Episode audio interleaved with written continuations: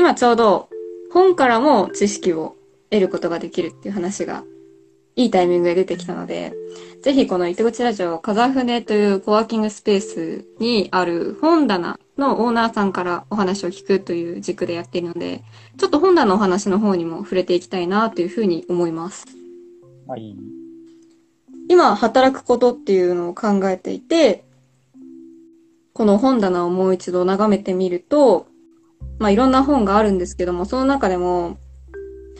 一つ、お金の教室という緑の表紙、背表紙の本が一冊あるんですけども、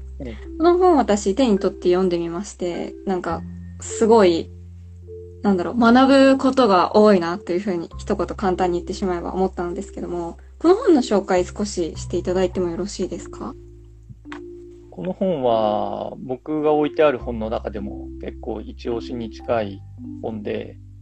まあ、タイトルとしてはお金の教室、今言ってもらいましたけど、これ高井宏明さんっていう、えっと、日経新聞のあのジャーナリストの方ですよね。この人が書いた本なんで、まあ、いわゆる作家さんとはまたちょっと違うんですけれども、おすすめする理由は結構いくつかあるんですけど、一つは、すごく、まあ、誰に対してでもそうなんですけど、すごくわかりやすい、あの、話の進め方で、お金について、なんていうのかな、改めて考える機会を与えてくれる本っていうのが、まあ、内容としてすごくお勧めできるっていうのが、えっ、と、投資家的な観点からも、みんなもうちょっとお金のことについてちゃんと考えればいいのにっていう、そのおせっかいの感じとしては、一つお勧めしたい本が、まあ一つの観点で、もう一つ、やっぱりこれ、高井さんがもともとこの本は自分の娘さんたちのために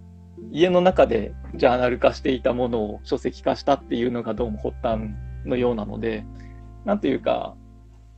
あんまりエゴがないというか、あの、正直な感じがいいですよね。あの、嘘がない感じ。目できる感じかなと思いますね。やっぱりこれ、本は、この本は結構、読んで、まあ、いわゆるハウツー本みたいな感じではなくて、あの読んでどうすればいいかとか、どう投資すればいいかみたいなのが身につく本ではなくて、お金ってそもそもどういうものだったっけっていう根源的なところからあの考えさせてくれるところがすごくいい本だなと思いますね。で、はい、中身は、あの今調べたらウェブ版、ウェブのコミック版があるみたいなんで、まあ、そちらを読んでもいいのかもしれないんですけど、この書籍の方と漫画の方で登場人物のキャラクターがガラリと変わっているので、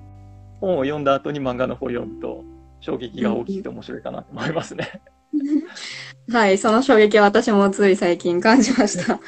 この本とっても、あの、言っていただいた通り、わかりやすくて、私、文系、もうザ文系っていう感じで、数字がすごく苦手なんですよ。で、お金の話って聞くとやっぱり数字関わってくるんだろうなっていう、なんか苦手意識みたいのがどうしてもあって、でも、お金の教室っていう本は、まず、もちろん表紙からすごい魅力的だったんですよ。登場人物たちのキャラクターみたいな感じで表紙が描かれているんですけど、パッと中開いて読んでみると、そう、あの、話し方が、あれ小説っぽいですよね、少し。そうですね。なんという、物語調で語られていって、読者と一緒にお金ってなんだろうってことを一緒に考えながら読み進めることができる。なんかこう、寄り添ってくれてる本だなっていうふうにすごい感じていて、大学生なんかは本当におすすめですね。めちゃめちゃ読みやすいし、考える力みたいなものもつけることができると思うから、ぜひぜひお金ってなんだろうっていうのを考えるときの一つの、ま指標みたいな感じで読んでみるのもいいんじゃないかなっていうふうに思いました。まあ漫画の方はね、その 言っていただいた通り衝撃的なんですけど なんかこう、あの、だいぶ違う。だいぶ違います。あの本を読んだ時の登場人物の印象と漫画化した時の印象驚きましたね。でもあれ合意の上なんですよね。なんか。えー、そうですね。高井さんがノートで自分でも書いてましたけど、そうですね。あの、やっぱりここはあの漫画家さんの作あの考えにもうお任せするっていうことで、口出しをしないというか、もう、まあ、お任せしたっていうことみたいですね。そうですね。まあ、小説の表現と漫画の表現っていうのがそれぞれあって、その良さを活かした結果ああなりましたみたいな感じの書かれ方なされていたので、まあそれはそれ一つのものとして面白いんだろうなっていうふうに感じました。そうですね。まあ、高井さん僕、個人的には面識ないですけど、以前からその、まあ、日経新聞の方なんで、あの名前は見たりはしてたんで、うん、っていうのが、あの動画の YouTube でかな、そのマネーの世界、教えて高井さんっていう動画を連載をやってて、これがね、これはもうちょっとあの本当にマネー向けのことの解説なんですけど、金融関係とか経済関係とかの専門用語とか社会情勢みたいなのを優しく解説してくれるような動画を連載してたりして、この辺からあの知ってあ、この人いいなと思って追っかけてたような感じですね。すごくこう、伝えようとして伝わりやすいものを作っているっていうのが、